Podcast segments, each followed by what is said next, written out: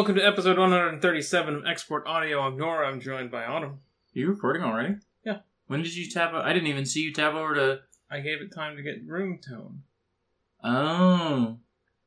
I was just like, oh, I'll just mess with my Kindle and I'll show up when Nora says it's time, and you just we're going. It's I love it. I love it, honestly. We didn't watch Pirates of the Caribbean at World's End No, we're going to. next week. Yeah.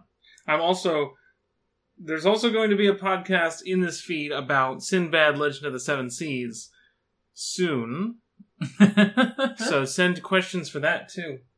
But please send in Pirates of the Caribbean at World's End questions. I don't think we got any yet. Please do. Nothing would make me happier. We're gonna have Jackson on for that. Um, we were gonna record that today, but um, I'm just so fucking tired from work all the time. Uh, so two weeks ago, I worked 45 hours. Last week, I worked 41 hours. This week, I'm probably gonna work 41 or 42. Next week, I get a little bit of a reprieve. They've scheduled me 37, which makes me think I'll probably work 39. Um, I'm just tired. Uh, and I did not have it in me on my day off to, to watch a three hour film and then podcast about it. So, Two hours and 40 minutes. 49 minutes. That's still not three hours. That is three hours. Do you know what an hour is? Two hours and 49 minutes is the same as three hours. Ten minutes of that is credits. Okay. Fair. Still, a, I did not have time to watch a two and a half hour film. Um, You didn't have time to comfortably watch a two and a half hour film. yeah, that's the other thing is because we did Arcanum this morning, and then I went to therapy, and then we, uh, we I would have wanted if we were gonna do it to come home, like, and start watching, and maybe order some DoorDash partway through the movie, um, and then podcast about it. It would have just been a very long day. it just would have been a very long day. Um, so we didn't do that. No. Um, I was like, hey, I had a crazy idea. What if we spent time together that wasn't work? And here we are, podcasting about it. Well, so okay, we went and got Thai food at our favorite Thai place, Mhm. um, nearby anyway. There are other Thai places I've been that I like better, but this is the fa- my favorite one that's near us. And we went to a bookstore. Went to went to a bookstore and a comic store. Comic store, Bad. I don't like it as much as so so both of these, um, uh, I guess I could say the names of local businesses, right? Like Sure. people aren't going to dox us based. People know we live in St. Louis. Nobody's gonna go to the Wizard Wagon and say, "Hey, I heard Export Audio is talking shit about your co- selection of RPG books." So I'm more worried about someone showing up at our home. What does that have to do with? Well, I just was like, I just was like, oh, should I not say the names of local businesses because I don't want people to find out where we're at? But I'm not saying where we are. I'm saying people know we live in St. Louis. We went Yeah. to Subterranean Books and Wizard Wagon, which are both on the same street. Subterranean was cool. I liked their old place better. I did like It was cozier. But- Yeah, I did. They're in a much bigger space now. Um, and I do like that bigger space, but I don't like how they're using it. It feels like a library now. It feels like a library now. And for all that extra space, there's still no seating. My biggest complaint, because they used to be in that really tiny place, They had two chairs. and they had two chairs. Now there is still nowhere to sit, which maybe that's a COVID thing. Maybe like once COVID is over, they'll get some seats in there. They're not done moving in. They're not done moving. That back section was empty. yeah, so maybe it'll get better. But, But um, the last place was vertical. It had two two floors. There was a stairway to get up there. It was a very cramped and cozy in a way that like bookstores can be. there were also cats wandering around. There were no cats. in There the was a bookstore. dog. There was a dog. I didn't see the dog. No, at the old place. Oh yes, there was a there. There weren't cats. There was a dog. Yes, sometimes. Yes. Very chill dog. Um, I was briefly confusing him with the Raven in Lawrence, Kansas had cats wandering around. Hmm. It's Um, good. It's good for a place to have that. Yeah. Meow meow. Not that kind of cat. um. Anyway, see, I. The other thing is that, like, with all the new space, mostly did mean a slightly expanded, like, um, SFF section. SFFD. Yeah, s- they had the sign said science fiction, fantasy, dystopian, Dystopian is just science fiction. and sometimes fantasy. Rarely. Rarely. I have never seen fantasy dystopia, Yeah, I to guess, my knowledge. I guess those are different things. Like no, like. uh, Well, dystopia is not the same as post-apocalypse. Yeah. But anyway, that's what it said. Science fiction, fantasy, dystopia. Which, yeah, I definitely think of dystopia as a subgenre of. I also think of dystopia as a more YA focused tag. Well, so this is the thing, is that I was, when we first walked in, I saw the sort of expanded section for um, science fiction and fantasy, and I was like, oh, cool. Because they had they had a nice little selection before, but it was in such a small space that there just wasn't much. The stuff they had was good. Uh, it's where we got my big book of Earthsea stuff, like, but they just didn't have a ton. Now they have more, but what they really expanded was the YA section. Mm-hmm. They also had a they have a pretty big literary fiction, but they've always had a pretty big literary fiction. Mm-hmm. They've always kind of been like the you're gonna come here to read because reading makes you smarter and like Yeah, They they, always- have the, that kind of like the tote bag that has like an eye exam on it, but it spells out "read more books." yeah, read more books. The T-shirts that say "book nerd."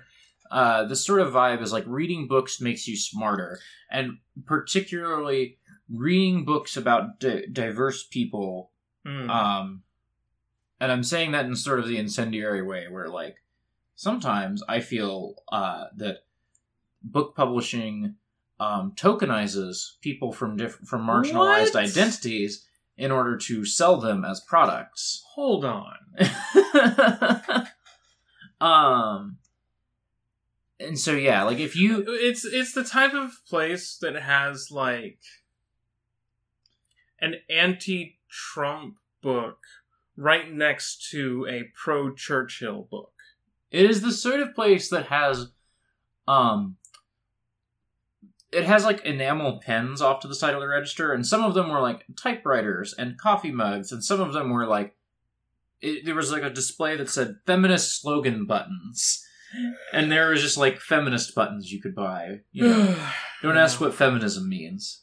Um, feminism means when the wage gap is closed, so the girl boss. Feminism is when you get to shoot men. um. Anyway, we picked up some stuff. We picked up some books. I I just picked up. I looked at the the comics section. Got worse, I think somehow. It was ex- the comics section was expanded, but I think they made it worse because It for- looked like 70 of the same book. Like I- there I- was the taller books that you might expect from a comic section, but then the the smaller you described it as a YA paperback shape yes, form factor. yes. So we use form factor for books is that I don't know. Um they all look like the same damn book because it's all the same bright colors Yes, and bubbly font and it's like I'm not to this is not It's- for me. So, yeah, that's the thing is I, I don't want to say that they made it worse. I feel like that is naive of me. I think that YA graphic novels are the future of like comics publishing in the United States. Um, I think that these books are like I think that I I feel that the comics community too often discredits uh, the sorts of books like like what first second puts out. There was a lot of first second stuff, um, and It I puts don't- me I- off, but I don't want to participate in that. However, it is pretty profoundly not to my taste. It is not the thing that I look for at all. And they, so it used to be that they had a comics section that was some of that and some like m- more graphic novels marketed for adults. Um, and the graphic novels marketed for adults got cut down pretty dramatically, other than some of the big sellers with the book crowd. So, like, my favorite thing is Monsters and Fun Home and Bitch Planet. Um, these sorts of things that appeal to um, the s- sorts of people who like go to subterranean books, like the sort of books, the sort of comics that appeal to people who don't necessarily read comics all the time. And none of that is. I love Fun Home is one of my favorite books. I almost picked up my favorite thing is Monsters. I don't care for Bitch Planet, but like I don't mean that any of that discredit these books. But it, there wasn't any Batman. You were not going to find Batman at Subterranean Books. You were not going to find Brandon Sanderson's White Sand. You. There was very little Brandon Sanderson. Very, very little. Surprising, but like not that surprising.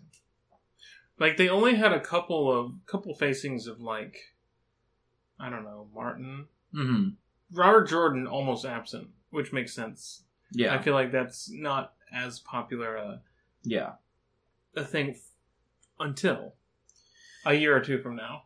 yeah, yeah. then it'll it probably will- rocket back up because they had the the Witcher books with the Netflix yeah, styling.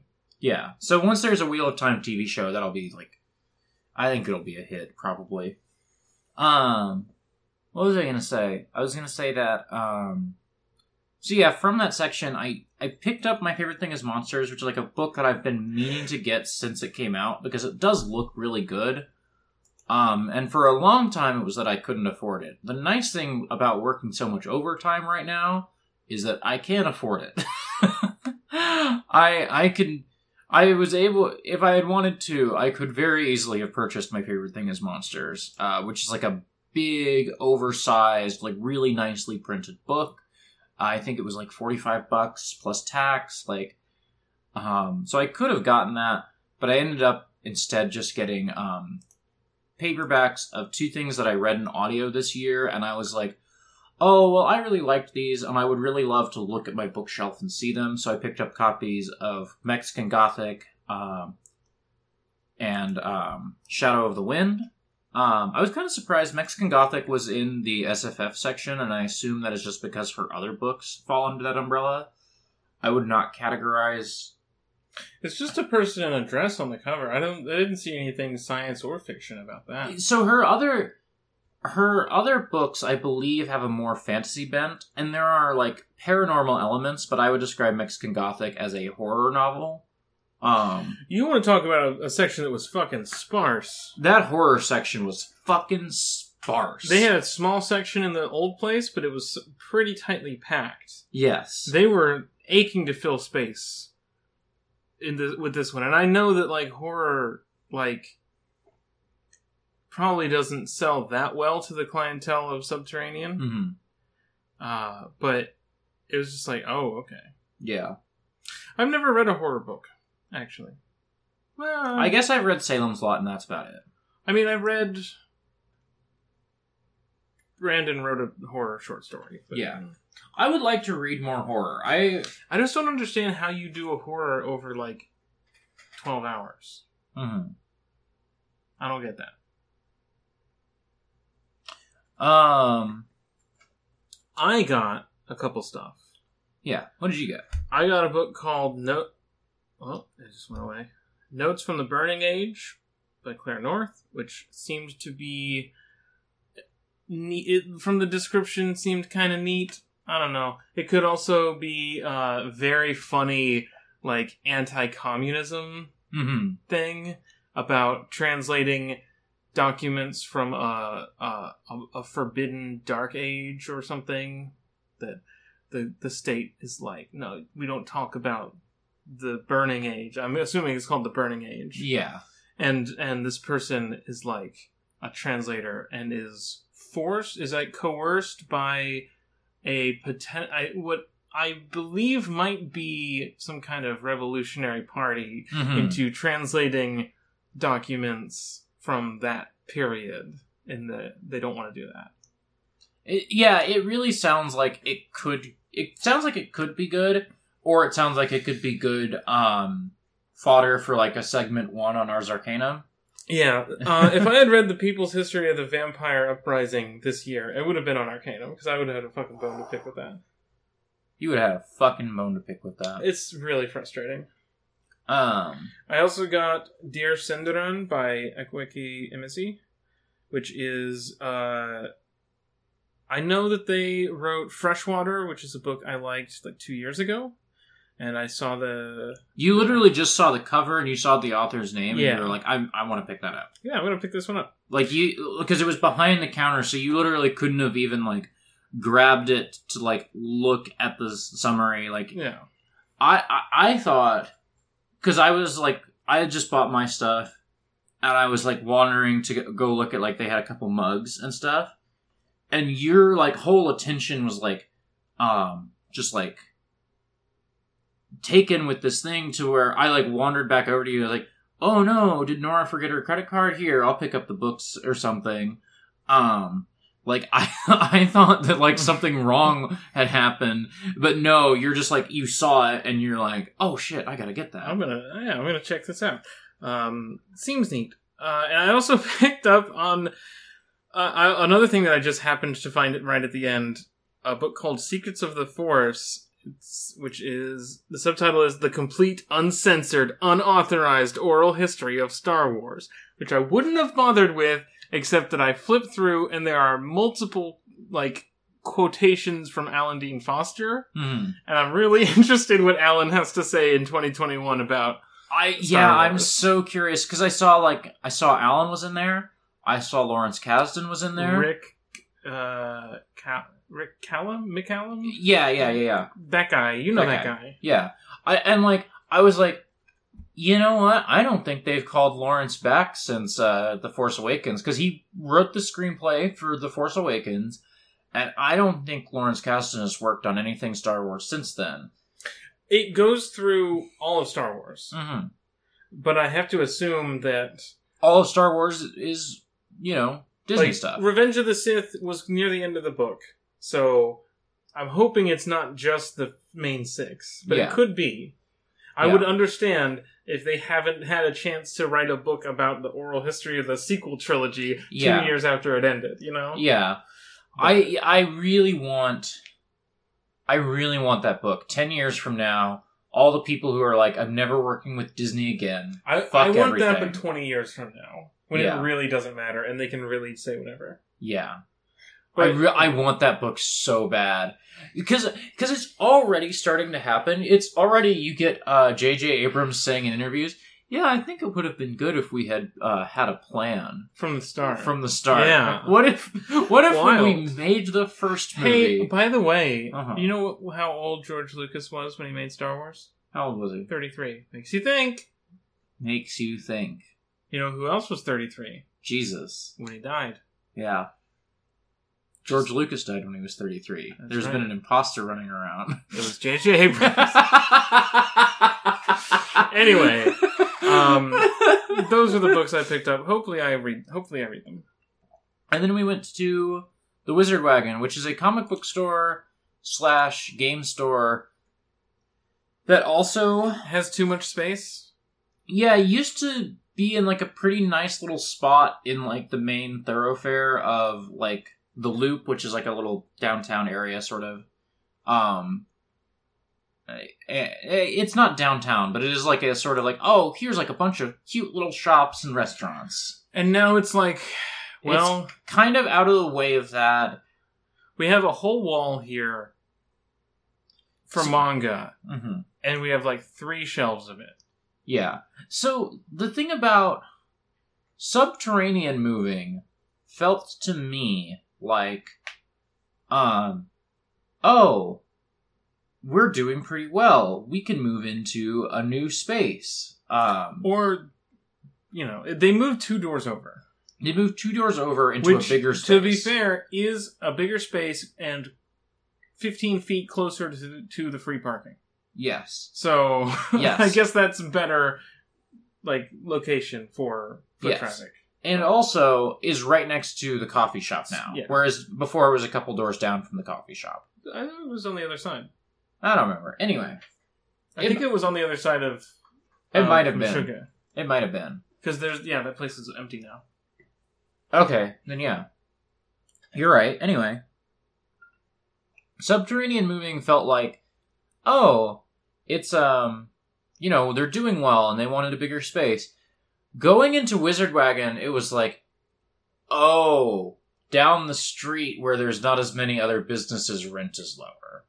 It Wizard Wagon Yeah. felt kind of barren in a way, and their hours are much less open now. yeah. It felt They don't they don't they're not even open late like they used to be. They used to close at like midnight. Well, because they used to close at midnight because people would hang out and play Yeah. Magic the Gathering, and you can't do that anymore.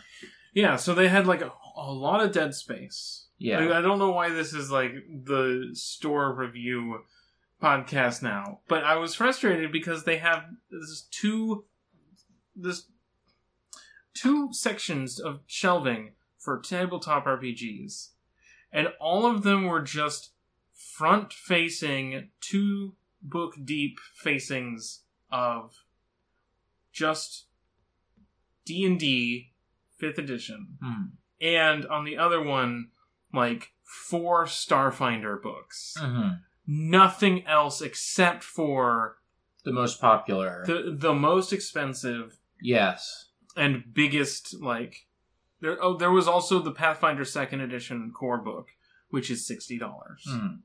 Like, they had miniatures, not enough miniatures for the space that the miniatures took up, but like, they didn't have anything other than fifth edition D and D and Paizo stuff, which was all Starfinder except for one copy of Pathfinder Second Edition. Hmm. And it's just like, man, I'm never, pu- I'm never buying full price Wizards of the Coast shit. Yeah. When I played third and fourth edition campaigns for years, we got it at half price books Mhm. or Amazon, and we never paid more than ten to twenty dollars, even for like Yeah. Core books. And it's like this there's they have to change something also. Like I'm just thinking about Wizards of the Coast and like Mhm. I know they make money from D&D, but like I don't know anybody who's going to spend $50 Mhm. for like a a book with like just a handful of options in it. Like the the the splat books are so thin.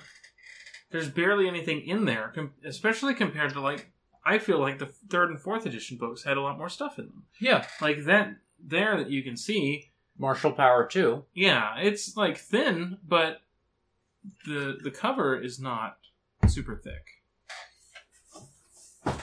I'm Like, grabbing it down. This is a pretty thin book. It's like, what is it? 150 pages. But there's just like stuff and stuff and stuff and stuff and stuff. Yeah, there's a lot of stuff in here. Yeah. And uh, and there is both a lot of text, a lot of like, um, here's some cool stuff you could do, and a lot of art. yeah, there's there's a lot of art. Um, But you know, it just felt like those fifth edition splat books did. Uh, also, this is Martial Power 2. mhm. This is like fourth wave, fourth edition books. Because there's like Player's Handbook, there's D- uh, DM Guide, and um, Monster Manual.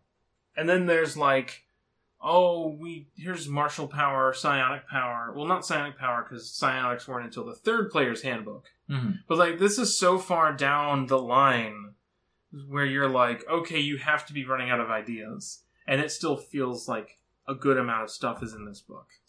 Well- Whereas that is like, there's like three splat books for fifth edition. Mhm. There's Xanathar's, Tasha's, and some like setting stuff. There's a, there's a good amount of like setting splat books. Um, do you think that tie-ins for like Critical Role and Acquisitions Incorporated? That's what I was going to ask. Is like, do you think that the majority of their money? This may or may not be true. I have no idea. But do you think like most of their money comes now from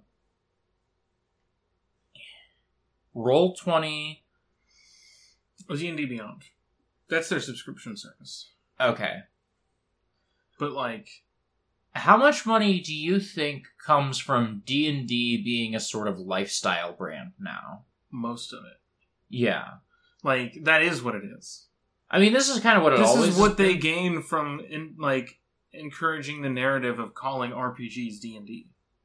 I mean, I guess, I guess, yeah, because I guess D and D has always been sort of a lifestyle hobby. I guess, but I guess it No, just, I don't think so. Not until it feels like fifth edition really has made it that. it's made it that through things like Adventure Zone Mhm. and Critical Role. Yeah.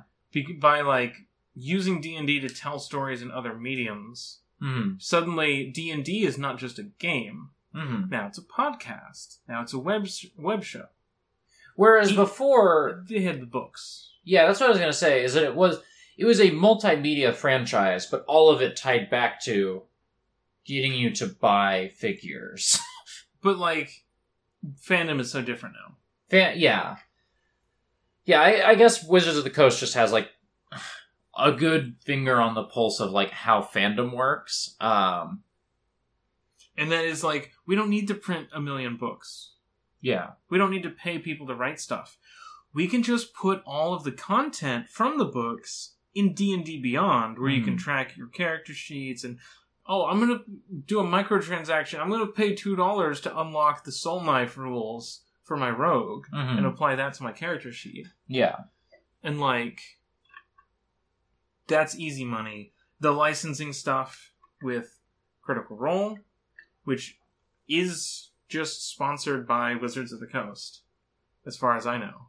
Mhm. Like that's also easy. Do you know how many people watch Critical Role?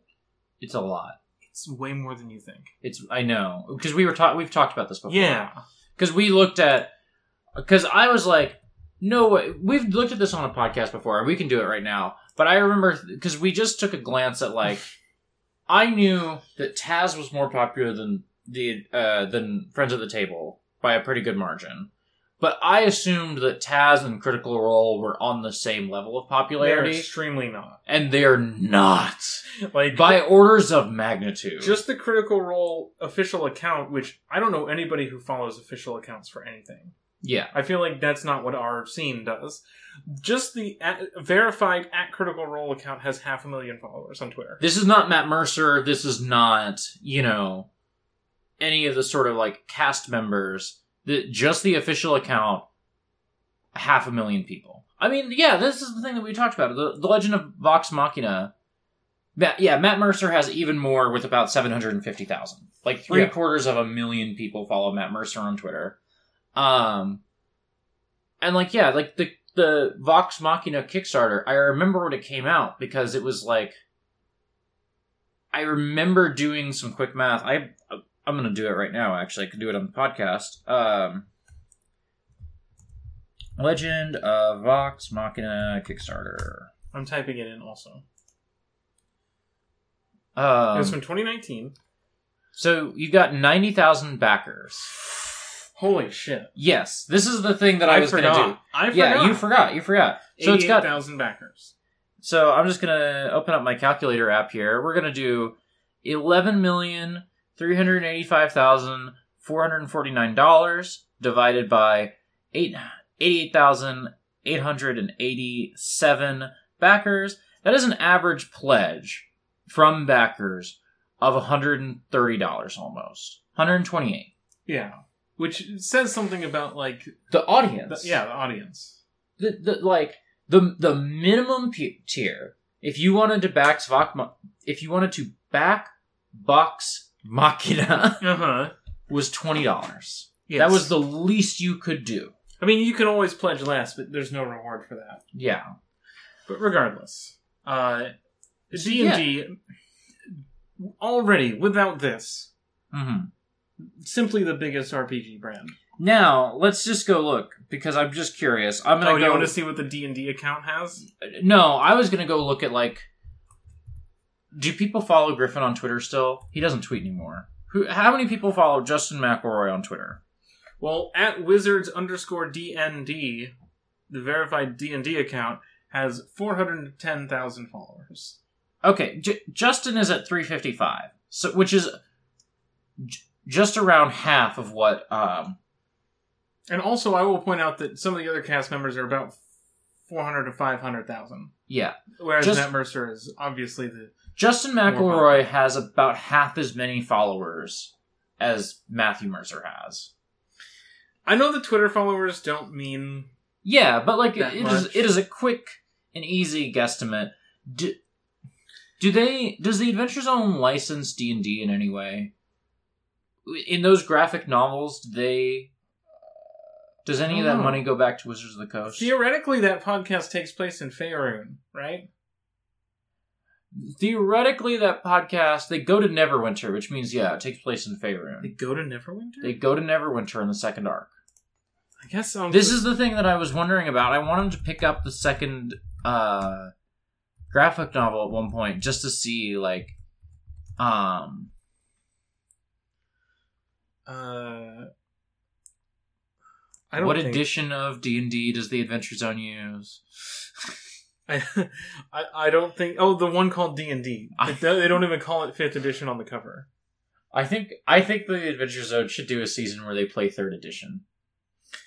No. What if the Adventure Zone the Adventure Zone Schmalams Which one did they go to Neverwinter gonna- in? they go to the on the train arc. The second one. the second arc with the train. Um,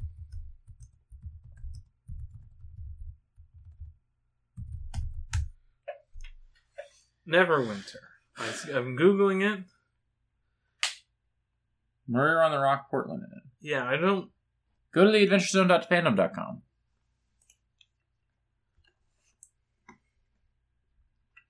Control F. Control F Neverwinter. oh. All mentions of Neverwinter are replaced by Ever Summer throughout the book.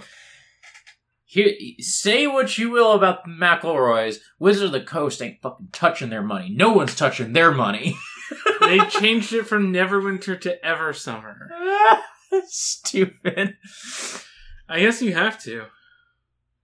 Un- unless you're fine with Unless. unless you're fine with Wizards of the Coast touching your money. And the the McElroys at all times are looking for ways for fewer people to touch their money. yeah. I'm also on the page for the first graphic novel to see if there's any any changes. Yeah. Yeah. They na- renamed all of the characters from the Lost Mines of Phandelver adventure Mm. path module, whatever. Clark is now Ganache. Yeah. Hmm. Wave Echo Cave has become the Cavern of Dangling Death. Yeah. Yeah, they changed a whole bunch of stuff. I, I guess that makes sense. So they're not licensing D and D Yeah. for those graphic novels. But I mean they are still like growing the brand of D&D. yeah, or uh, in Travis's case, damaging it a little bit, maybe. Um God, what was I going to say?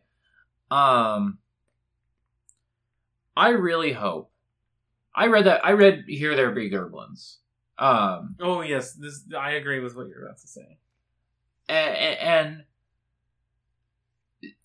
so I don't know people in our circle of the internet who are like fans of um friends at the table um have long been familiar with Carey Pietsch as like one of the greatest fan artists of anything. One of the first fan artists of Friends at the Table. Yes, uh, I think I think everybody in these parts is like really fond of Carey Pietsch, and I read Here There Be Gerblins, um, mostly because I was curious about how she would fare doing like sequential art, and I think she's really fucking good.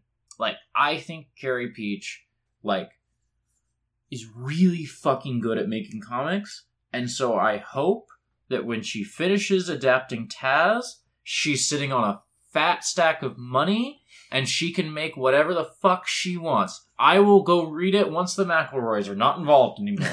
I'm very happy for her getting paid. I hope she's getting paid. I assume she's getting paid. oh, she's getting paid. Her name's on the book. Her name's on the book. She better be getting fucking paid. She better be getting paid more than Clint McElroy.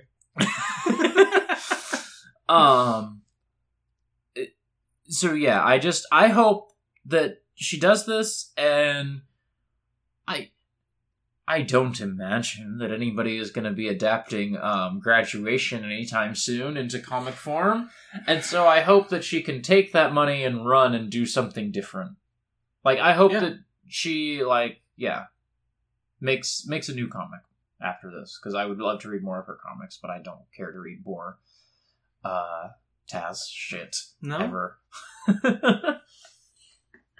I will pick up and peruse the last two just to see if any if there's any cool like distortion art effects with the memory stuff because I like that kind of stuff. But I'm not interested that I'm like vaguely interested. but, I'm, like, like- not really. I'm maybe academically interested in um the suffering game and Here's what I want to know: Hmm. Is the Adventure Zone a better graphic novel than it is a podcast? it, I assume it has to be. In part because you're not making it up as you go along. That's true. You do. It's an adaptation. Yeah. And so this is what I was going to say. So a lot of the fandom does not like the suffering game because like um I don't know. The fandom has weird problems with the suffering game. I did not like the suffering game because I thought it was boring. I liked it. I remember liking it. and I would be interested to read the Suffering game in adaptation, um, and see if maybe I liked it better when it was just like because also Suffering game was by the time I was listening to the podcast as it came out, um, and then yeah, I really don't like the Stolen Century. The ending kind of works for me, but the Stolen Century was really bad. I Oh. I thought it was fine. I thought it was There were only a couple of misses, but I thought generally I liked the the gimmick. I didn't. I, I didn't think that I, think I thought the game they were playing. The, there was the- no game. the- yeah, they were not playing a game. And that was the that was the worst part of it. I felt was that oh you you have some you gotta have an idea here, but you you're like you're kind of running your first draft on the podcast. Mm-hmm. What are you looking at? This Wikipedia page for Amanda Theodosia Jones that you've got in front of me. I'm I not was- sure why. I was just reading about this earlier Okay. I- because I was looking into the history of canning. Okay. Find anything interesting? Well, canning is a method of food preservation in which food is processed and sealed in an airtight that. container. It started out with jars. Okay. Um. I don't know. They they figured out canning before they figured out that germs exist. Really? That's wild. Why were they canning things then? Well, I guess you still Be- need to preserve well, specifically because-. The French government offered a cash reward of 12,000 francs to any inventor who could devise a cheap and effective method of preserving large amounts of food during the Napoleonic Wars. Makes sense. The government was like, "Hey, we'll pay you to fix this problem. Yeah. We need to get this food to I guess our you don't- soldiers." I guess even if you don't know germs exist, they are still causing problems. So yeah, it makes sense. yeah, they don't start existing once you learn about them. Um, But Appert or Appert probably a pair. uh, observed that food cooked inside a jar did not spoil unless the seals leaked, and developed a method of sealing food in glass jars. Fifty years before Wait, wait. Pasteur. So a pair was cooking the food in the jars. Uh, uh, according to this sentence, yes. Huh. I don't know how that works. We can click his. He's got a great portrait here. Yeah, this is good. He looks like a Castlevania character. He looks like Shaft from Castlevania. Nicolas Appert was the French inventor of airtight food preservation. Known as the father of canning, he was a confectioner. Appert described his invention as a way of conserving all kinds of food substances in containers. So true. Really just kind of stated the same thing three times. Yeah. Uh, He took part in Oh. the execution of King Louis XVI. However, he fell under suspicion during the Reign of Terror and was arrested in 1794, but was able to avoid being executed. Shoutouts to the homie. Um, in 1804, La Maison Appert, the House of Appert, in the town of Massy near Paris, became the first food bottling fac- factory in the world. Do you think that's why they're called mason jars? La Maison? I mean, I can just look up. Mason jars. No, Well, damn. they're named after American tinsmith John Landis Mason, who patented it in 1858. Well, damn. I'm gonna take my headset off for a second because it's in my way. Um. Not to be confused with the other John Landis. Anyway, I was just looking up canning. I just was interested in figuring out when canning happened. I've been watching. Um, this was this. In 1974, samples of canned food from the wreck of the Bertrand, a steamboat that sank in the Missouri River in 1865, were tested by the National Food Processors Association. Although appearance, smell, and vitamin content had deteriorated, there was no trace of microbial growth in the 109 year old in 1974. Food was determined to be still safe to eat. that's bananas. Mm, possibly. From what I Um, understand, it could have been fruit in there. I've been watching a lot of Technology Connections, a YouTube channel lately that just kind of explains like, here's how CDs work. Here's the the video I watched yesterday was about FlexPlay. Do you know what I FlexPlay is? I did put extra d- uh, detergent in the dishwasher. Yeah, yeah, you did. Yeah, you did. so it does have a hole for that. It has a hole for that. Yeah. Um. But yeah, yeah. So yesterday I was watching his video about flex play. Are you familiar with this at all? No. It was a thing that was around in 2008. So like at the time when you could 2008 when you could go to Blockbuster, Redbox, or get DVDs in the mail from Netflix. But the idea of flex play was returning things as a hassle. How do we uh, do DVDs at rental prices um, without people having to return them? And so you would get these DVDs in vacuum sealed packages and you would open them up and as soon as they were exposed to oxygen a like process would start to like uh, that would take 48 hours would start so as soon as you open it up you have 48 hours to watch this movie and at the end of the 48 hours like basically the disc would become sort of blackened so that um like disc re- like DVD lasers could not read the disc. Um and then you would just throw the disc out. Um and it failed for a couple of reasons. Oh, weird.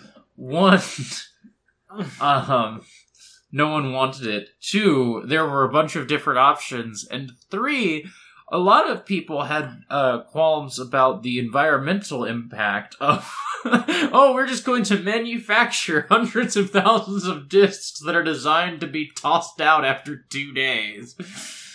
And then so, so the company came up with like well here's a way that you can like bring it back to us to recycle it which then defeats the whole purpose. Of a dvd you don't have to return. It's just really funny.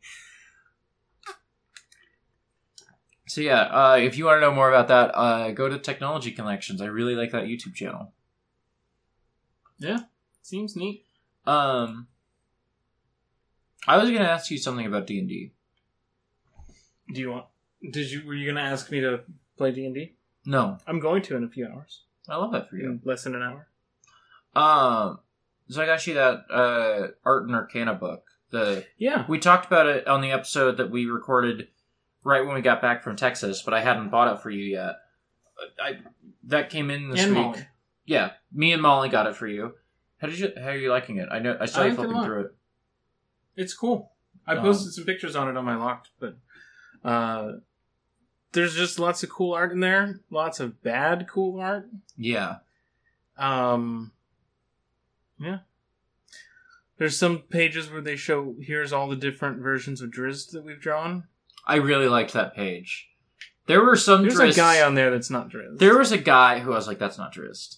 You say that's Drizzt, but that's not Drizzt. I don't know what was happening in the late '90s. I no one does. It was like right. That's It was right before they switched from paintings to like digital art, hmm and so Drizzt of the like specifically '97 to '99 has just lots of wrinkles and poofy white hair. yeah. in a way that is like totally different from every other era of Drizzt, and I don't understand the choice there. He looks like he's from an '80s like band. I reminded you. Thank you for saying the words late You- nineties. You reminded me? You reminded me. Thank you. Did I? You reminded me of something. Well, you said that you reminded me. I know what I said. I misspoke. Be nice to me. No. I'm the cat. Um, you reminded me of why we were doing this podcast to begin with, which is that we came home from the bookstore and we were coming upstairs, and um, you said something that hurt me in my soul, and we started talking about it in the same tone of voice that we just podcast about. And so we're like, I guess we're just going to do export. I don't feel as strongly about this as you do. You said Rob Liefeld sucks, and I wanted to fight you. you said Rob Liefeld art is bad, and I, w- I was hurt. I was upset. Hmm. I was. Hmm. I'm looking at some Rob Liefeld art right now. You Google. I have Rob Liefeld art, but only the bad ones. You don't need to blow up my spot like that. I just, you know, if you okay, that's fine. I don't know why that came up. That's fine. you're looking at the cover for some uh young blood uh issue of young blood look up look up covers for the prophet look up rob liefeld prophet covers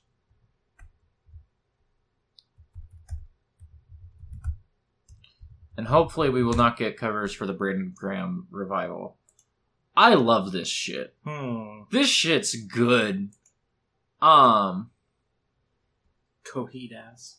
that's that's the iconic one This? yeah that's a meatball. Here's the thing about Rob Liefeld. Look at that! One, his line art is better than, like, his coloring often gives him credit for. yes, but also, I don't care how good your line art is if the thing you're drawing is a turd. I mean, I'm just saying that I think early 90s Rob Liefeld is better because, like, digital coloring, like, really does him a disservice. Um, and it, like all his strong lines are just get erased in this like wash of airbrushing bullshit. Um, I mean, I still like some of these Prophet ones we're looking at, but um, look like Rob Liefeld X Men. So a lot of um comic artists, I feel like, um, Now, what you said was that too many comic artists think that they've fooled themselves into thinking they're making art. that is what I said. Oh, is he- Two This is no, it's not. Never mind. A lot of um comics artists have fooled themselves into thinking that they're making things that are respectable. Um they think they're making like I don't know. I, too No, I many understand. too many comic artists do not embrace the form. I feel that Rob Liefeld knows that comics art is about indulgence, it is about excess, it is about being fucking stupid as shit, and no one is dumber than Rob Liefeld. the thing is, is that the things he wants to draw in excess are things like I'm going to give This this, man gorgeous. tree trunks for legs. this This uh, extra wide cover for X Force issue one, um, it's an iconic cover. It's fucking incredible. You can't tell me this isn't great. arms are stuck where they are. Everything that How does Cable wipe his ass? Answer me that. Because he's a cartoon man. How do you feel about this? I don't like this. How do you feel about this? This is okay. This is this fine. is- This is normal to me. This is. I would. I'm kind of surprised that's Rob Liefeld. Um. There's sometimes the digital coloring, the airbrushing, and the gradients. I think do work to his advantage. This cover for Domino number one, I think like that is like digital gradient coloring that works for me. It looks Um, like the coloring also has more texture than yes, like I am accustomed to a Marvel comic having. yes, a, a Marvel comic post like Look at this. Look at how smooth and yeah. slimy this fucking. This cover for this is. Major X is Is this fucking Deadpool? I don't know. Oh, is this Major X? Yeah, that's probably the guy whose name it is on the cover. I, I didn't think about it. This cover for All New X Men uh, number three is pretty good. I like this. Look at his Deadpool. The way he draws Deadpool is great. I love the way Rob draws Deadpool. You can't take that from me. I love the way he draws Wolverine. He draws Wolverine like a shifter from fourth edition D and D. Yeah. The other thing that Rob Liefeld remembers that so many comics artists forget, uh, I think I think John Byrne forgets this a lot. This man has no dick. I keep thinking that this man is Judge Dredd. This Major X guy, I keep thinking he's Judge Dredd. Like you can look at Wolverine right next to him. He's got a dick. yeah. This guy right here, no dick. So the thing that Rob remembers that I think John Byrne forgets a lot, that a lot of artists forget, is that is that Wolverine's a little guy. My man's is five foot one. He is a short king. Rob remembers this. It comes up in the art constantly. He draws he draws Wolverine like brick shithouse. Cause he is compact and he's ready to kill motherfuckers. This is a good Magneto. Yeah, it's pretty good Magneto. It's hard to draw a bad Magneto, I would say. Yeah, that guy's great. I love him. Uh, You know what? In fact, Rob Liefeld Magneto. what do we got? We got that one. Oh, this is great. It's like photorealistic. That's just a picture of Ian McKellen. They really smoothed his face in this one, huh? Or is this just from 1999 and that's what he looked like? I think that's just from It 1999. feels I think photoshopped. It I don't feels know. photoshopped. I don't know. Could not tell you.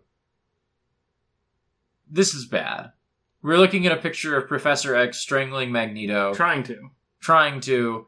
eh, This is a bad image. That's a good image of Wolverine. That's pretty good. I don't like that Beast. Beast is probably my favorite. His favorite. name is Logan. Be nice. Eh, Ever since I was a kid, both Beast and Nightcrawler have been my favorite X Men, and I don't know how much of that is just they were blue guys, and I was five, and I thought the blue guys were cool. it's probably because you thought the blue guys were. But look at this Shardplate. God, look at this is Cable and Shard Plate. Yo, Nightcrawler is cool. Nightcrawler is the best X Man. No question. know. I don't know. Who's your favorite X Man? Is it Storm? You're gonna laugh at me. No, I'm not. Psylocke. Yeah, okay, yeah. She's cool and she has mind blades. For me, it's Nightcrawler and then probably Storm. The one that I read some of that I really liked was this specific Uncanny X Force, Oh where yeah. they had these black and white outfits. It's Wolverine, Deadpool, Angel, Psylocke, and Fantomex. I like. Um, Do you know Fantomex? I'm familiar with Fantomex. He's like a psychic guy, which I also like. I really like Rick Remender sometimes. Sometimes I find him insufferable, but sometimes, like when he hits, he hits. Um, Deadly Class got pretty bad, but uh, you should you should read like that first the first volume or two of Deadly Class maybe. Because like when Rick Remender is when Rick Remender is good, he's really good.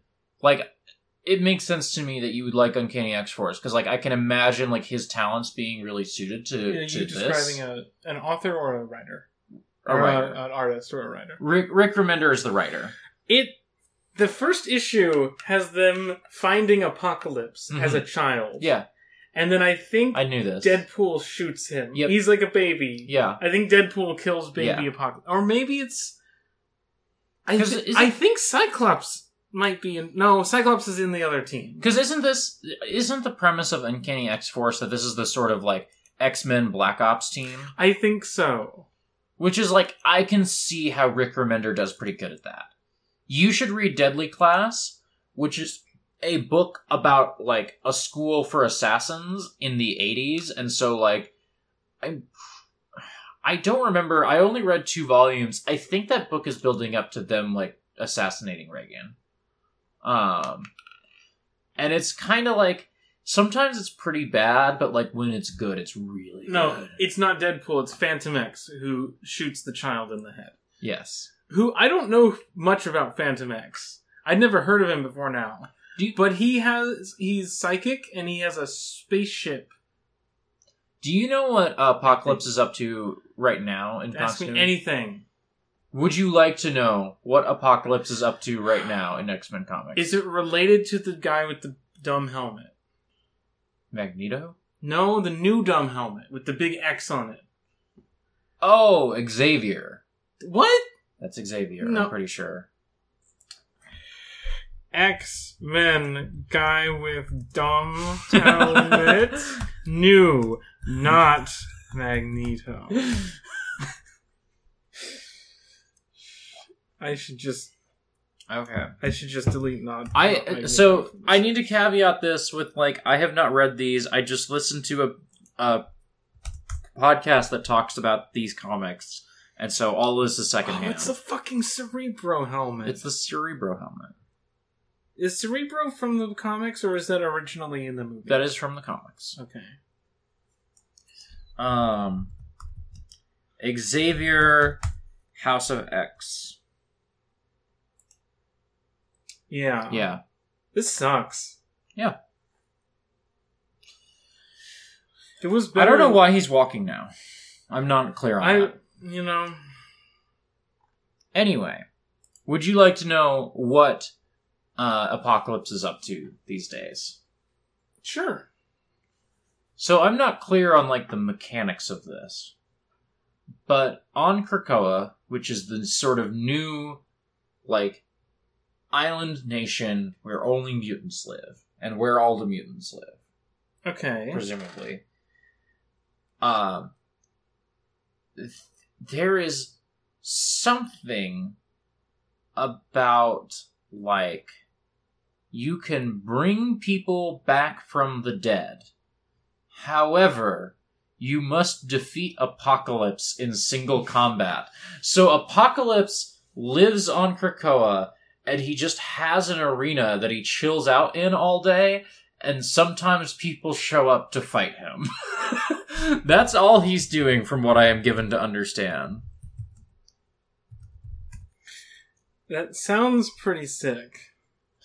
Um Uh, here's a cool uh, Nightcrawler. that's a good nightcrawler.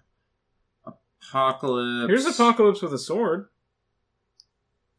Accept this gift. You've earned it. That's good.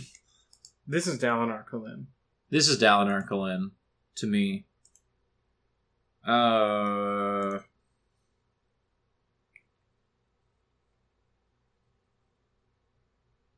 Marvel.fandom.com. What's he up to? What's this guy doing? It's really funny that Jeruis Sabayoth is just um, reading too many X Men comics, and that's why he's like that. Because here's a picture of Apocalypse giving the Sabayoth speech that Luke gives to Luke, that he gives to Luke about how humans hate and fear us for being powerful. I don't like uh I don't like comics that use mixed case like this. I feel like you got to use all caps. How do you feel about the big A on Apocalypse's belt? That's fucking sick. Comics are dumb. And people should recognize that comics are dumb. Here's, Here's Kitty Pryde dueling Apocalypse with a sword. and also she has the flower necklace. Thing. I, okay. I, this is this headline here: Apocalypse, the X Men's deadly new Crucible ritual. Let's look at this because I want to make sure I'm right. It's revealed that X mutants can die in ritual combat and regain their powers. Um. Oh, there was an event that made a lot of mutants lose their powers, Okay. and so if you die in this ritual death, you can come back with your powers. I guess so. Oh, this is this is a result of Scarlet Witch. Yes. Yes. They have spent 15 years trying to undo uh no more mutants.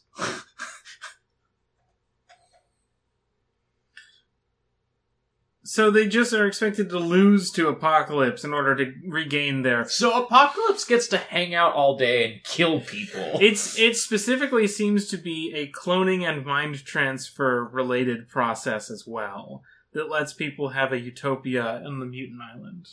so This is weird, but like Ap- okay. Apocalypse gets to hang out all day and kill people and in doing so makes more mutants. So I can't imagine a better fate for that guy. He's living it the fuck up. God. That guy is so happy. I wish X Men was a novel series that I could just read. Yeah. That's what the movies are for. No. I wish I wish Big Two comics were at all approachable in any way. I wish someone would come in and just like clean house and be like, "Here's how the fuck you read these books."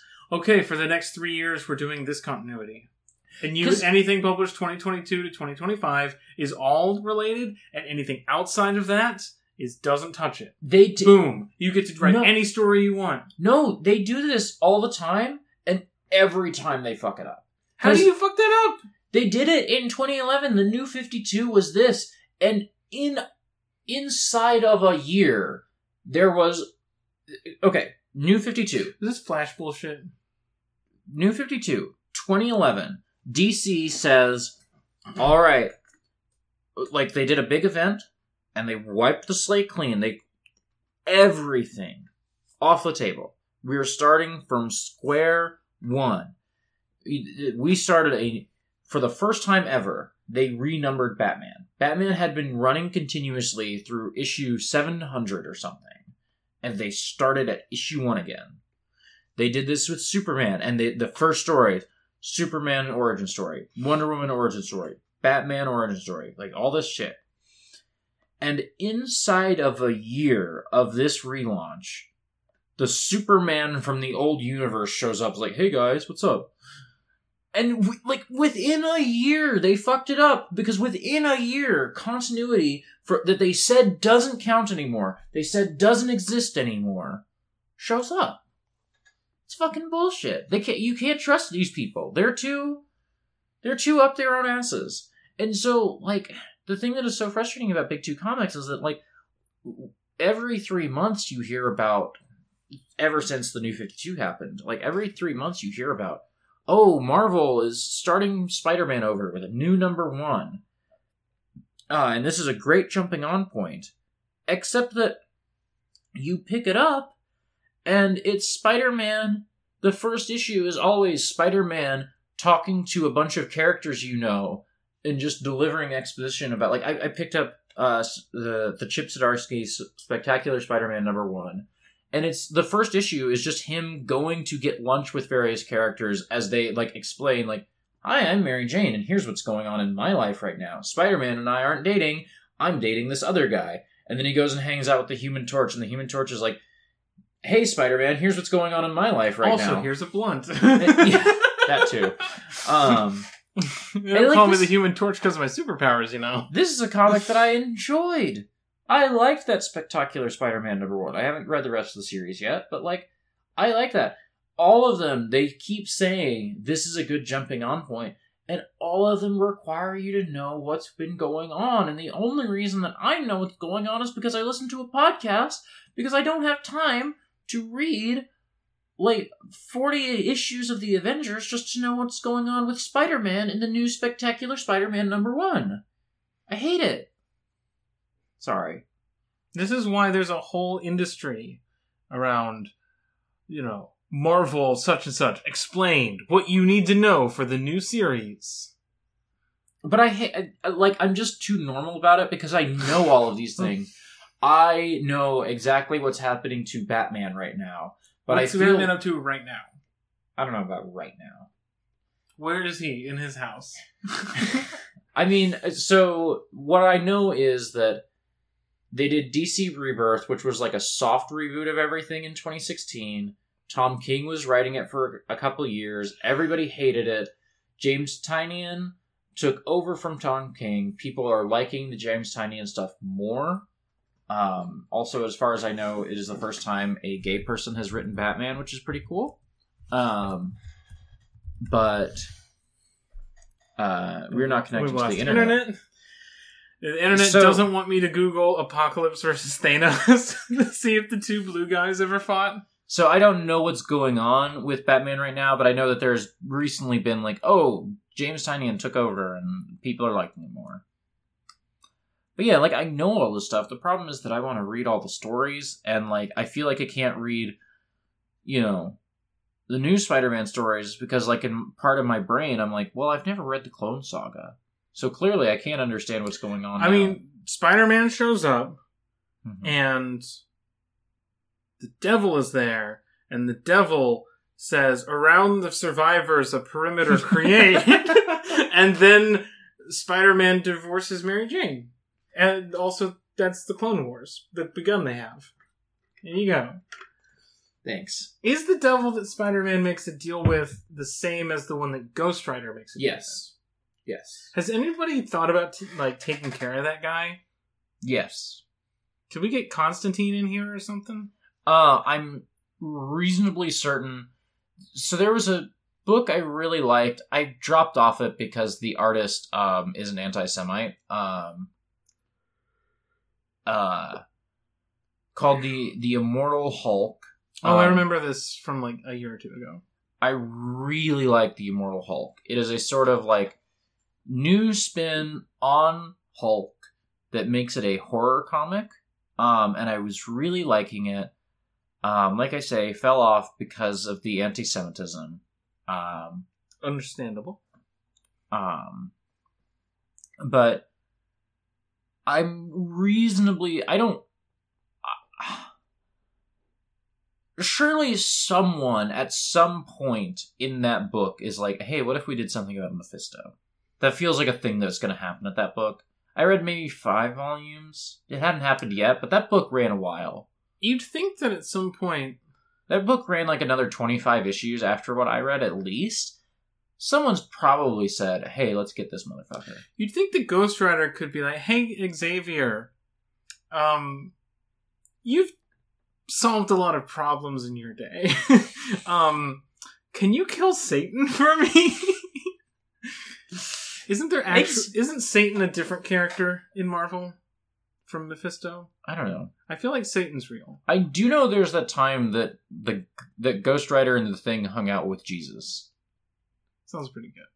There, let me see. We've The definitely Thing- we've for wait, sure no, talked I- about this sorry. before. Sorry, I thought I got my big two mixed up. I thought you meant that Ghost Rider and the Swamp Thing hung out with Jesus. Oh my god, that would be good. that would be really good. They can't hang out because he would ignite him with his flaming skeleton powers. So I have 100% for sure talked about this on this podcast before, but I will just pull it up real quick. Uh, it's Marvel 2 in 1 was a series in the 70s, I believe, where it was like the thing um, teaming up with uh, other other characters, right? So Marvel 2 and 1 um number I don't have an issue number here, but it's fine. Some issue of Oh, Marvel 2 and 1 issue number 8 um has The Thing and Ghost Rider in Silent Night, Deadly Night. Um and it's Christmas, and there's something about the thing not celebrating because he's Jewish, and because he's not celebrating, like he like sees Ghost Rider somewhere. Like the rest of the Fantastic Four are having like a Christmas get together, and the thing is like, well, I'll just go hang out with Ghost Rider or something. And at some point, time travel happens, and they are at, they are at at the nativity. this is this is the extent of what I remember. I'm just. I have I have not read this. I have just heard this described. Does that. Hmm. This is March 1975. Okay, sure. Whatever. I'm not going to think about the ramifications of that. I just think of the main detail that I remembered was that the reason the thing is on this adventure is because everyone else in the Fantastic Four is celebrating Christmas. Did they not invite him? Did they not invite him? Did he turn it down? What? Like, I understand not celebrating Christmas, but like, a party is different from the holiday itself, right? Like, they'll still be drinking. like, maybe I don't understand, but I have to play D and D soon. you have to play D and D soon. I gotta prep the session. Yeah. Sorry to waste all your time talking about bullshit. I hate spending time with you, my wife. That's right. The old Spalding and Chain. you like to watch basketball. Where can people find you online? you already know. At neither Nora, Nora Blake dot online. I just today I scheduled eleven episodes of Back to the Ark. Eleven Yeah, in a row. well, two every week.